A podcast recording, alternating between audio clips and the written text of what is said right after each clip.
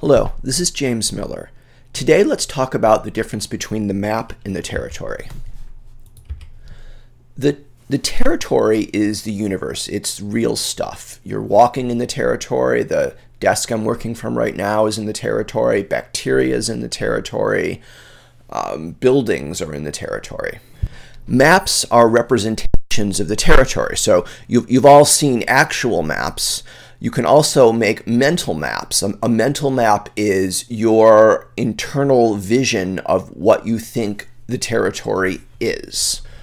Our ability to make mental maps is a superpower that lets us make superior decisions. We can imagine what the world is like and then imagine making a change to the world, and we can see internally what will likely happen if we make that change.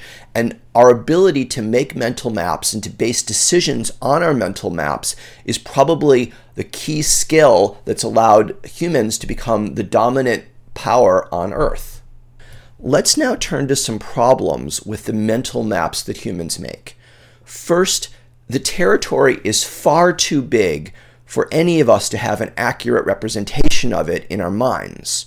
I mean, just as a real map of the United States to, to include every feature of the territory would actually have to be as big as the United States.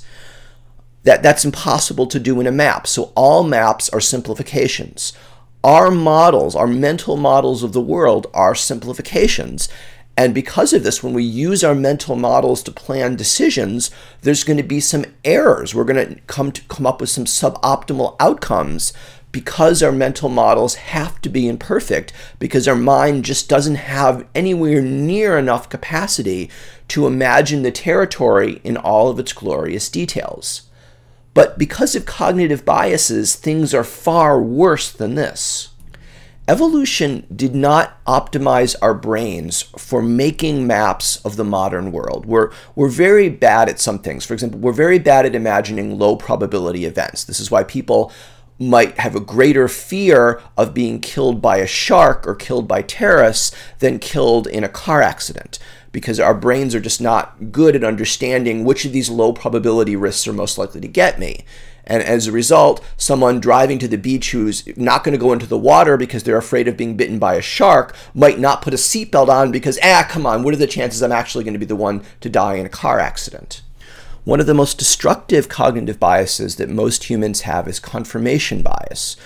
Under confirmation bias, you you tend to interpret existing evidence as Uh, supporting your pre existing positions. So you have a, a, certain map of the territory.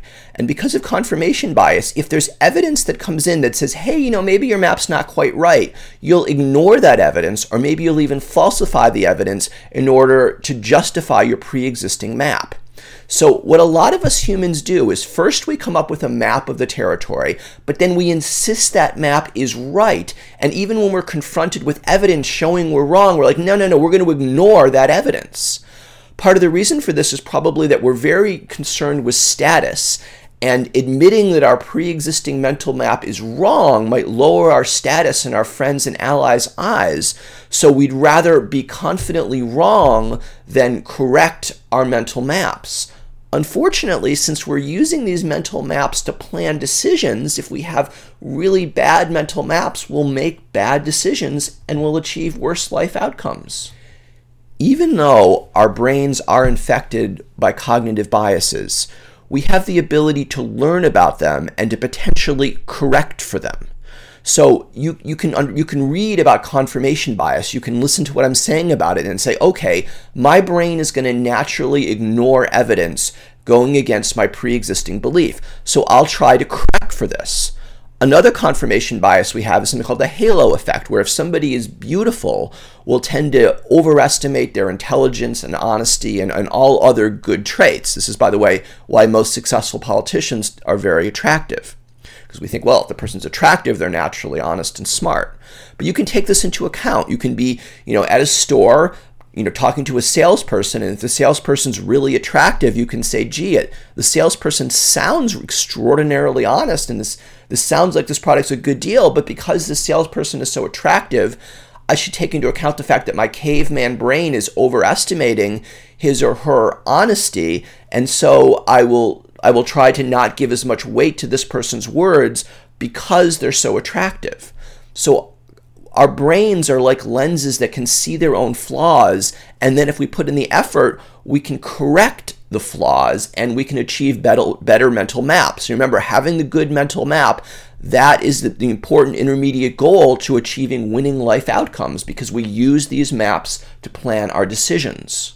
But because of confirmation bias, we really, really are resistant to correcting our mental maps. Even when we find out about a bias, we're like, okay, I can understand how most people would fall for attractive salespersons, but most of us are, but, but not me.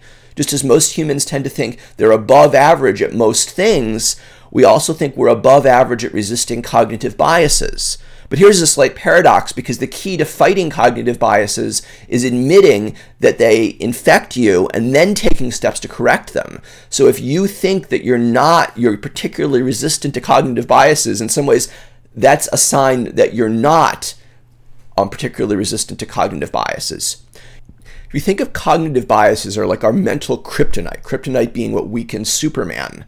But Superman does not have an attraction to kryptonite. We seem to like our own kryptonite, and if someone tries to take it away from us or point out that we're being harmed by kryptonite, our natural reaction is to get angry at them, right? If someone points out, you know, your mental map is in error, you're not thinking this through, you're suffering from this bias a natural human reaction is to think, well, this person's trying to lower my status among my friends and allies, so this person is my enemy. I'll get mad at them, and I'll prove they're wrong by being even more confident that my mental map is right.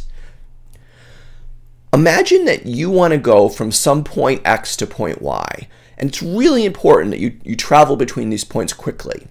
You look on a map and there's a mountain in the way, and you're like, oh my gosh, I'm not going to be able to move quickly from X to Y because of this mountain. So what do you do? You say, well, I know, I'll fix the problem. I'll erase the mountain on the map. That's, of course, a stupid strategy, right? If you change the map, that doesn't change the territory. But that's a strategy that a lot of us effectively employ. If we can't change reality, we can't change the universe, we change our perception of it and somehow think that's going to make the situation better. This is where you know you, you have a problem, and so you ignore the problem, figuring, well, then it won't bother me. We we often our brains confuse the map and the territory because we, we live in our maps. You know, we, we live in our brains and we, we think, well, gee, if I don't focus on this problem, if I ignore this problem, it won't be there. But again, the map is not the territory. Admitting something from the map, ignoring something on your map, doesn't make the thing in reality go away, but now it will corrupt your decision making process because if you're thinking, okay, I got to get from X to Y really quickly, and then I'll do something else, if you ignore the map, you will plan out things on the condition that you would be able to go quickly from X to Y, even though you can't do that because of the mountain. You might be thinking to yourself, well, you know, there, there are aspects of my life that are just too horrible to contemplate, so I'm better off not doing it. Well, first, I would say you can handle the truth because you already are. The truth is the universe. And so you're, you, you have to live with the truth.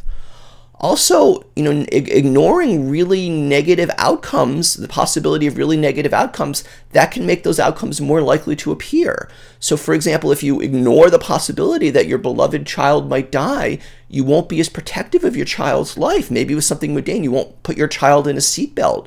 You, you won't worry when your child is in, in, in impossible danger.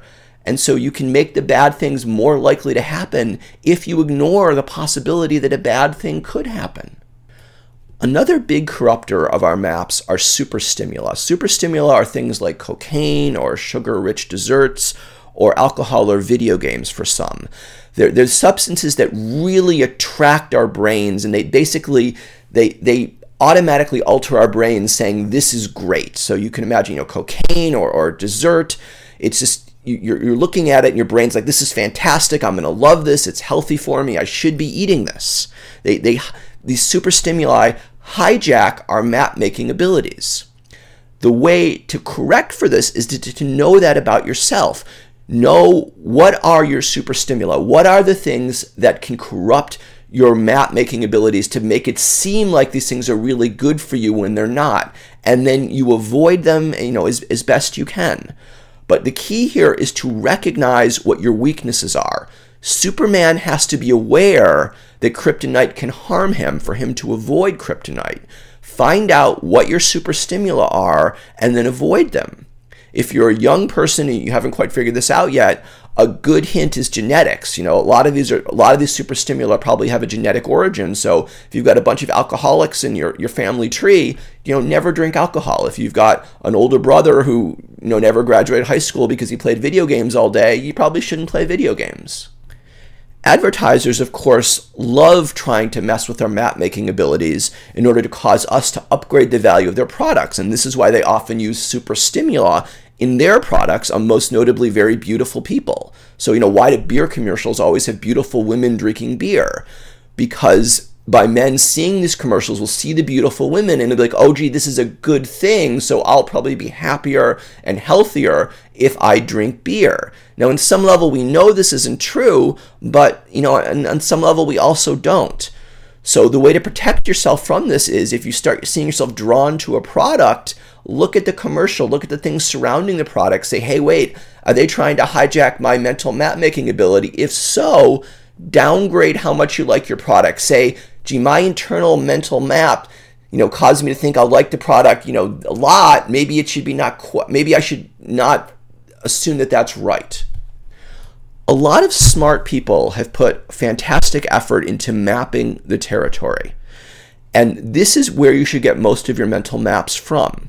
You know, this is what, what science is, what, what history is, what studies of cognitive um, psychology give us. So get your mental maps from the work other people have done in large part. You know, you'll, you'll have to fill in the personal details of your direct surrounding yourself.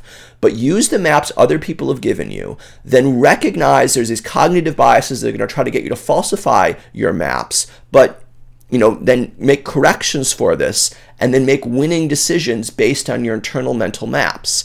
Also, try to cultivate a belief that truth is inherently important. You know, truth is having accurate mental maps, or at least, you know, as accurate as you can possibly get.